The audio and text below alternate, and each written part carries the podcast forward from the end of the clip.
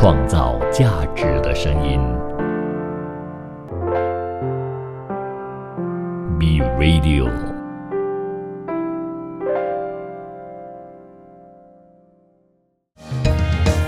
儿童文学拼读会，我们用快乐来相会。每个故事给你添智慧，吸收养分让成长更珍贵。会，我们用希望来点缀。每个过程让你拼命追，高低起伏的情节，犹如身临其境的体会。每个过程让你拼命追，高低起伏的情节，犹如身临其境的体会。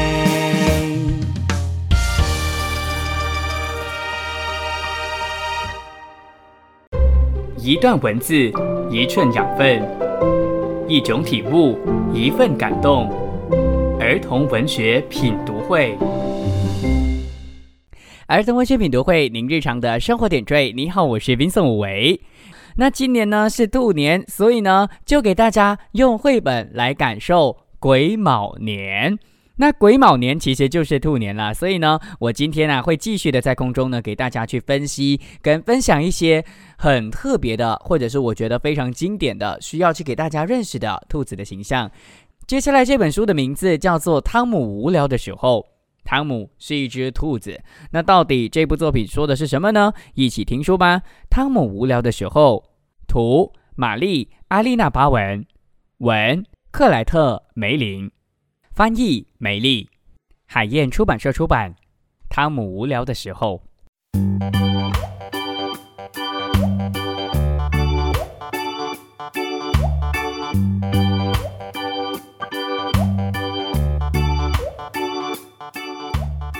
下雨，下雨，不停的下雨。什么时候才能停下来呢？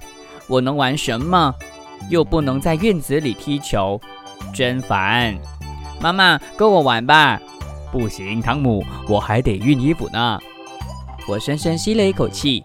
妈妈说：“你闲着是你有福气，我总有干不完的活儿。”妈妈什么也不懂，我无聊的烦死了。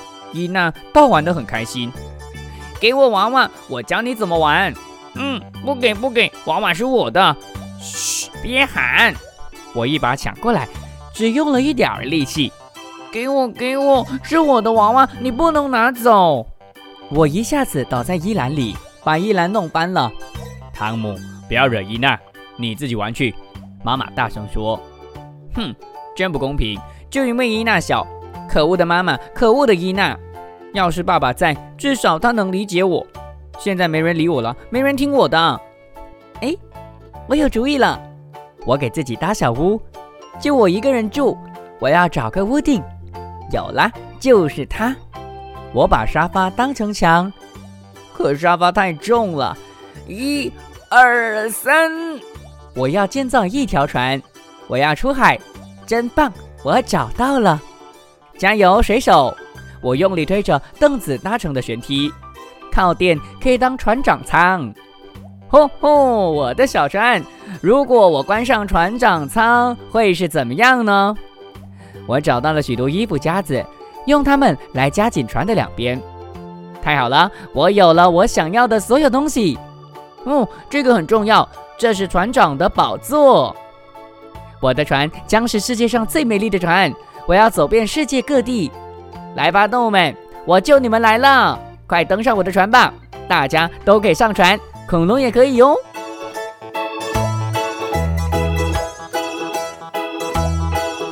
你好，伊娜女士，你想上船吗？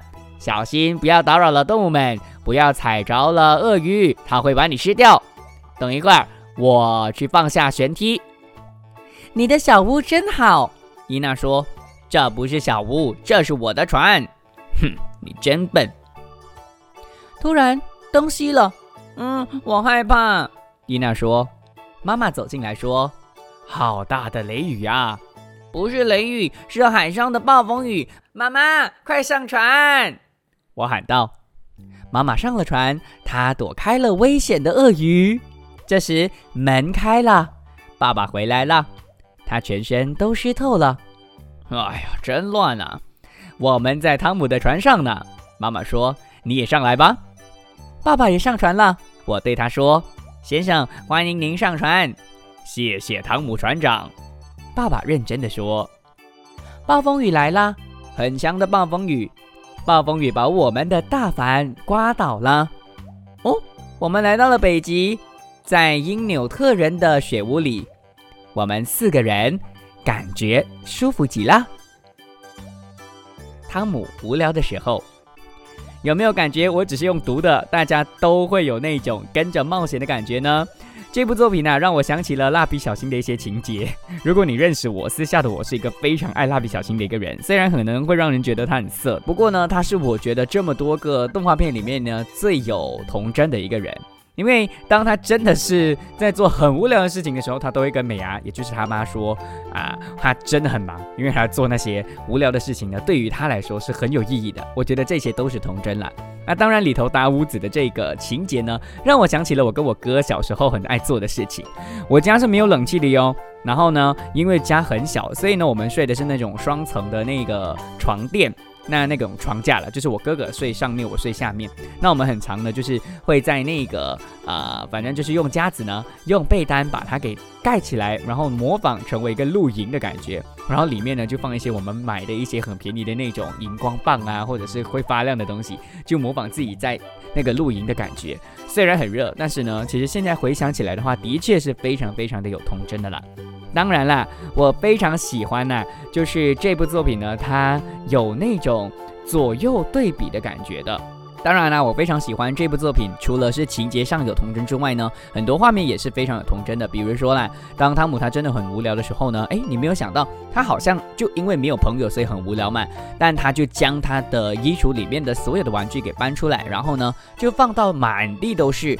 那这些其实就是童年最佳的玩伴了。而其中一个画面呢，我特别喜欢，就是左边是我刚刚说的嘛，他将所有的玩具呢给全部摊开，然后呢就陪伴着自己玩。右边呢，情节继续的时候呢。感觉是前面汤姆因为妹妹不喜欢，或者是不想要让玩偶给他玩，所以他很不喜欢这位妹妹，可能很讨厌她。但是前面看似很讨厌妹妹，其实他最爱的还是妹妹，所以他将妹妹呢也一起的，就是纳入了自己的这个大船当中，然后一起在他所想象出来的空间一起玩耍。所以我觉得这个作品呢，它好玩的地方就在于它不只是将妹妹伊娜给叫进来，到最后连妈妈跟爸爸都一起。进来，那我觉得最大的讯息是什么呢？最大的讯息啊，就是想要告诉孩子，其实家里才是你最好的避风港，因为这里充满着爱，充满着体谅。推荐大家这部作品《汤姆无聊的时候》，创造价值的声音，Be Radio，儿童文学品读会，您日常的生活点缀。您好，我是 Vincent 伟。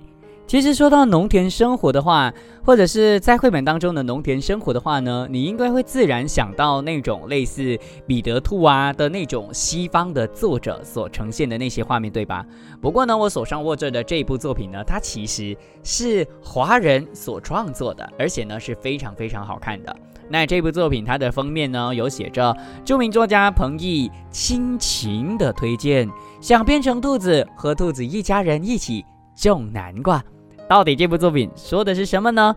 相信我，你读了这本书之后呢，你一定会有感觉，就是你好像真的身临其境的去跟故事当中的三只兔子一起去种南瓜。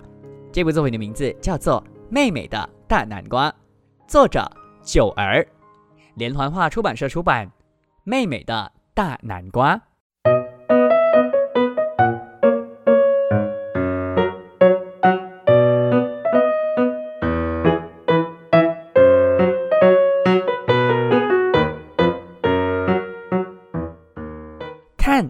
这是我的全家福，爸爸妈妈、我、弟弟和五岁的小妹妹。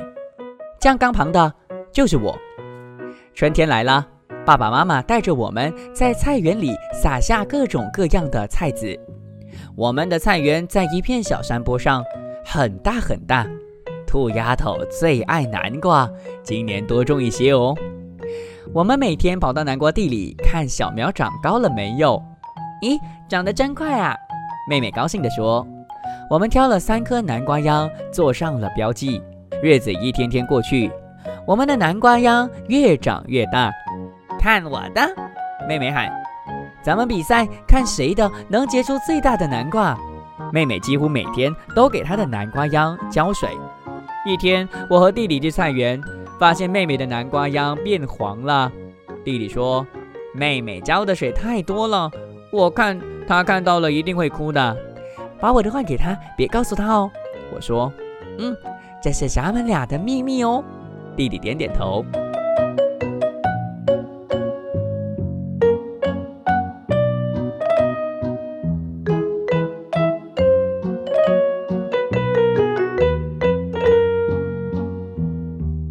吃晚饭的时候，我和弟弟故意大声聊天。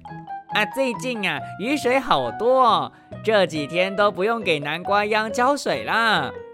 是啊，哥哥的就差点被老死了呢。妹妹吃着胡萝卜，瞪大眼睛看着我们，没有说话。转眼几个月过去了，很多蔬菜渐渐成熟。妈妈说该秋收了，全家人都忙活起来。爸爸要加固秋收的工具，我也拿出了我们专门用的小工具。咱们什么时候可以去田地里收南瓜呢？妹妹一天要问好几遍。天渐渐冷了，弟弟帮着妈妈拆洗入冬的被子。秋收的这一天终于来了。我们很早起床，爸爸妈妈去收萝卜，我们三个抢着去收南瓜。妹妹一边把南瓜从秧上剪下来，一边不停地唠叨：“南瓜呀，南瓜，你会疼吗？”我和弟弟把一些南瓜先运回家，最后剩下三个最大的，就是我们用来比赛的。哈哈，好开心哦！我的南瓜最大了，我赢了！妹妹高兴的大叫：“嘿呦嘿呦！”把弟弟的南瓜运回家，把我的南瓜运回家。可是妹妹的大南瓜实在是太大了，怎么办呢？要不要找大人来帮忙？可妹妹不乐意，她想给妈妈一个特大的惊喜。一起用力推啊！哦，小心小心！我们决定把南瓜像滚轮车一样滚回家。哎呀，天哪！南瓜顺着斜坡飞快地滚跑起来，我们摔得人仰马翻。哎呦！妈妈听到声音，赶紧跑过来。妈妈，我的大南瓜滚跑了，它肯定摔成两半了。妹妹哭着说。妈妈扶起妹妹，安慰说：“宝贝儿，没关系，南瓜结实着呢。看，它在那。原来它掉在一个大泥坑里。”妹妹看了又看，高兴地说：“哈哈，我的大南瓜真的好结实哦！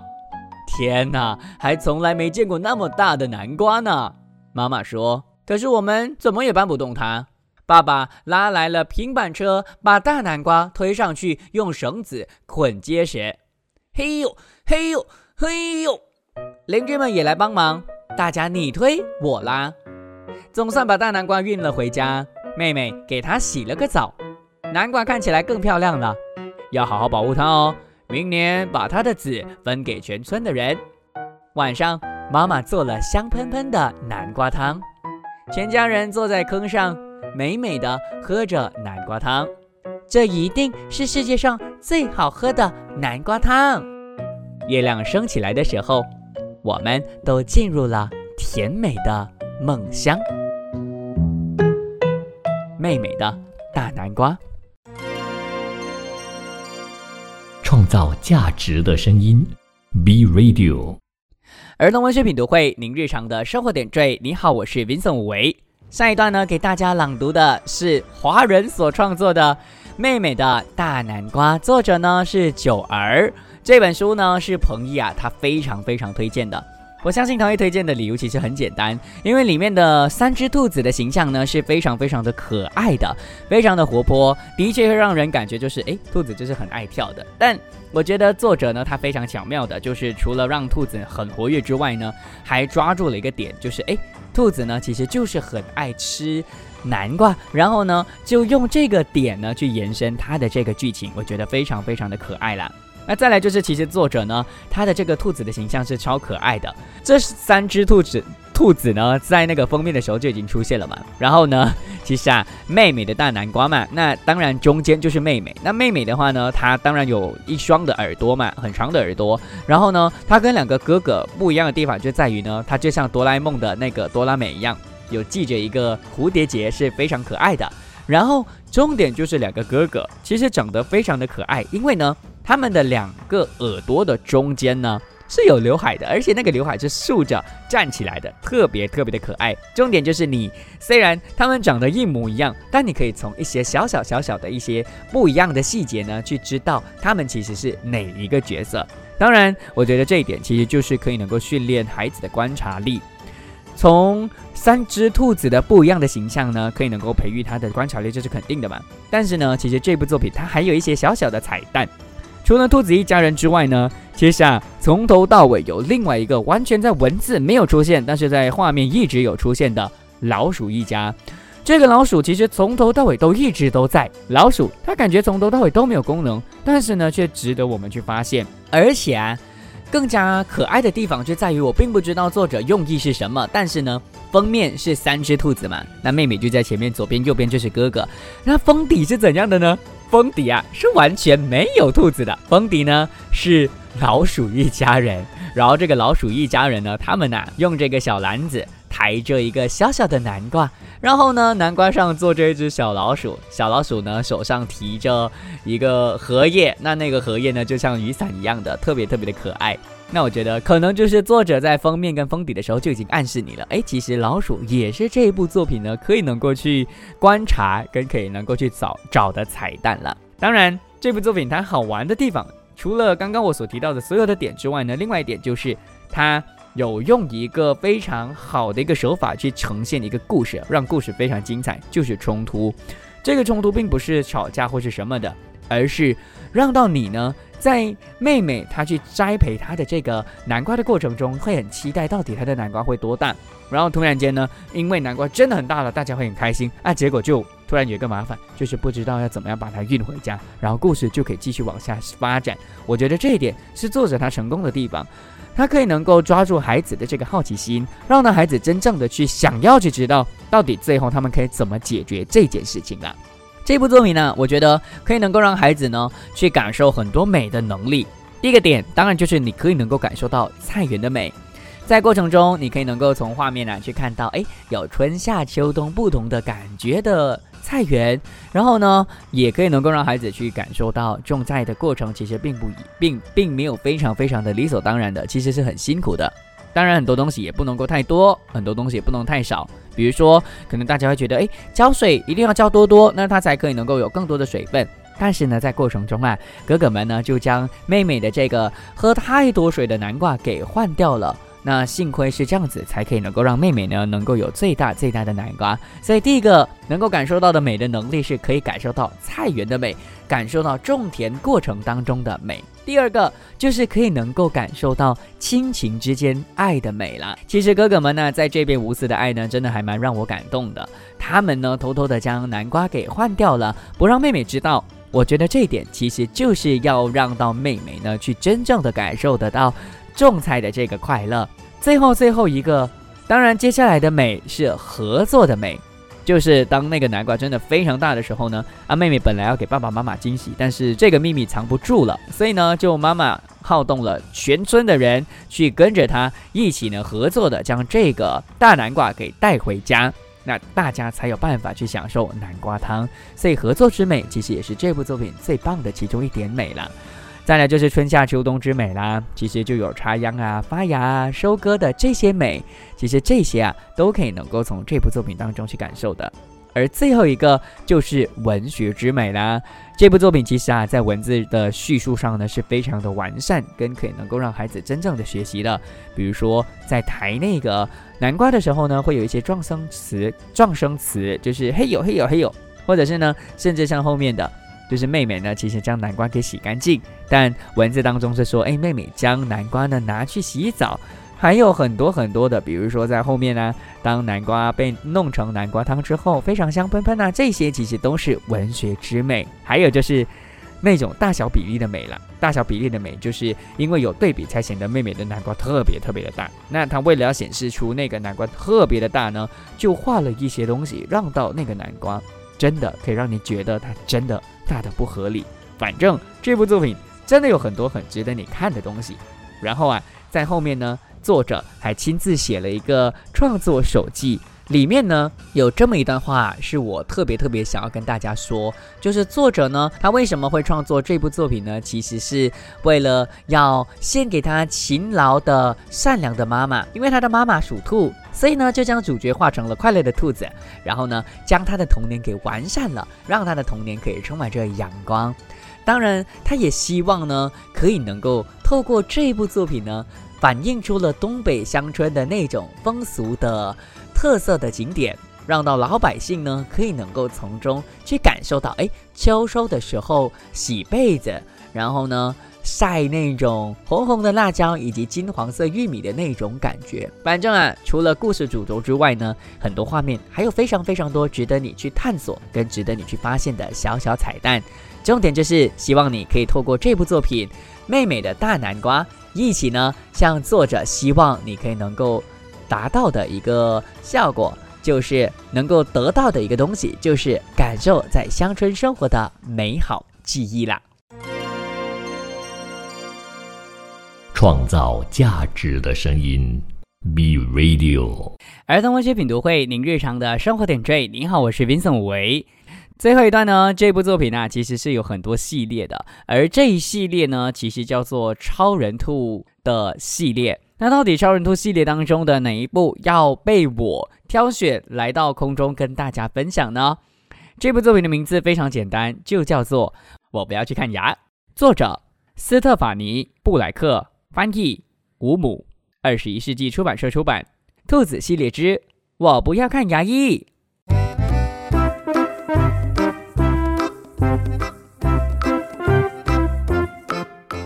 今天。费迪南邀请西蒙到家里做客，费迪南的爸爸给他做了好吃的甜饼。哎呦，西蒙刚咬了一口甜饼，就大喊起来：“我牙疼，我的牙特别特别特别疼！”西蒙，你有一颗牙虫，我得告诉你妈妈，让她带你去看牙医。费迪南的爸爸说：“张大嘴，啊，里面好黑哦。”喂，是爱王吗？我是老费啊，我给你打电话是因为西蒙有一颗牙虫，他的牙很疼呢。可怜的西蒙，费迪南同情地说。牙医会把你绑在椅子上，然后撑开你的嘴，给你打一种非常非常疼的针。哼，我不干，我才不会去看牙医，而且我是超人兔，没有人敢给超人兔打针。第二天早上，妈妈来接西蒙。西蒙，快点啊！妈妈说：“我们得去看牙。”西蒙说：“让我去看牙，没门儿！”但是妈妈才不听西蒙的，西蒙不得不跟着妈妈上了车。救命啊！哎，这不是超人兔吗？牙医阿姨说：“臭爸爸。”西蒙回答：“很高兴认识你，臭爸爸。我叫玛丽露。”我专为超人兔准备了一把超级大椅子，我才不要坐这把椅子！但是妈妈不听西蒙的，西蒙不得不坐在椅子上。别担心，玛丽露说：“我不会弄疼你的。”她先在西蒙嘴里放了一种草莓味的药，味道好极了。西蒙也一动不动的，让玛丽露给他补牙。好啦，臭宝宝。牙补好了，玛丽露说：“我的名字叫西蒙。”好的，西蒙，你真的很勇敢。当然啦，我是超人兔嘛。西蒙一回家就马上打电话给费迪南。西蒙要告诉他的是，其实补牙一点也不疼。我不要去看牙。这部作品就是这样简单了。其实啊，超人兔的系列绘本呢是非常非常可爱的。如果你经济允许的话，你其实可以全套都买下来，因为呢，其实每一套啊都是有固定的一个情节的，而这部当然就是在讲看牙医了。那大家会发现呢，我读起来的时候，我的断句怪怪的，对不对？其实是因为呢，它的这个排列的方式呢是有一定的设计在的。比如说呢，在他牙疼的时候呢，我是这样读的，我是说我牙疼，我的牙特别特别特别疼。其实呢，它就是这样子的，它将它放成很多排的文字，去突出了那个情绪。所以其实我是特意跟着这个断句而断成这个样子，听起来可能怪怪的，但是我就符合了你观看的时候的那种感受感感觉了。OK，而且呢，它的绘本呢，其实符合了图像之美，结合了漫画的对话框，但是呢，它又不完全是漫画，因为呢，它其实也是用图在说话，然后再结合文字的。那至于到底怎么样去分辨漫画跟绘本呢？其实最重要的这个元素，其实就是漫画它是用对话来去构成整个故事情节的。但是呢，如果那部作品它其实有一定的叙述，叙述那个景色啊，或者是叙述它的这个故事情节的话呢，它就可以不算是漫画。所以这部作品其实它结合了漫画的元素，但它依然是绘本了。那说到这部作品的话呢，其实必须得去给大家介绍一下这位作者。作者呢，名叫斯特法尼·布莱克。实际上，他完全没有接触过任何的绘画的一些知识，所以呢，在他的绘本当中啊，其实呢，你会看到他的情节大于一切。而且，如果相较起一些可能真的是美术系或者是设计系啊毕业的人的话呢，他的画风的确是很奇怪的。所谓的奇怪，就是它的颜色是非常非常大的对比的，而且它没有背景。因为我觉得画图呢，你要画角色并不难。你要画背景才是最难的。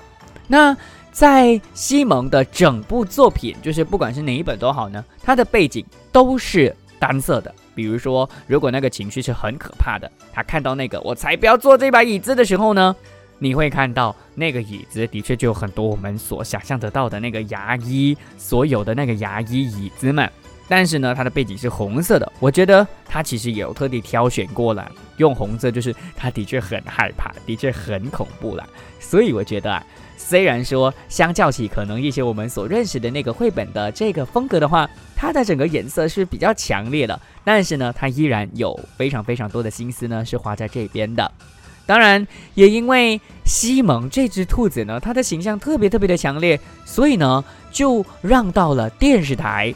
将它做成动画作品，所以如果你的孩子呢，可能看了这个呃绘本作品之后，他意犹未尽的话呢，其实你可以直接上网搜索西蒙超人兔，OK，或者是 Simon Super Rabbit 的 official 的 website，那你可以进到里面呢，里面就有逐一逐一的给你去介绍西蒙这个超人兔，他的朋友以及会出现在动画当中的每一个角色的个性啊，以及它的特色的。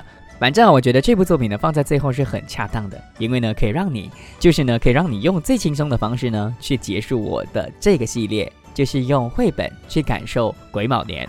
那这部作品呢，有一位我熟悉的老师，就是猫头鹰图书馆的馆长蔡明桑老师呢，他有说过，他有这样评论过这部作品，他说啊，每一个小小孩的心中都住着一只超人兔，还没有被驯服。带着野性以及充沛的精神跟神力呢，去勇闯生活。那每个小小孩呢，其实都想要成为超人兔，让到身边围绕着不轻童心而且淡定自在的大人，就算偶尔受伤、偶尔犯错，也总能够得到大人无限的爱以及支持。所以明桑老师呢，他就说啊，这正是为何总能够看到在读超人兔的孩子们。他们读完之后开怀大笑的眼神，以及发亮的那种感觉了。所以这是一部非常值得推荐的系列绘本《超人兔》系列的作品。而刚刚给大家分享的这部作品呢，叫做《我不要去看牙》。好了，下星期我又会有什么样的精彩的节目等待着大家呢？就继续留守创造价值的声音 B Radio 了。当然呢，也欢迎你去赖我的所有的平台，B Radio 儿童文学品读会的 Facebook page，我的 IG Vincent underscore 零八二七，以及呢，可以在所有的 podcast 平台，Spotify、Google Podcast、Apple Podcast 呢，都可以给我五星级的这个好评，然后呢，留下你对节目的一些看法以及讯息啦。我们下星期同样时间、同样电台再见喽！我是 Vincent 吴拜拜。创造价值的声音。B B B Radio。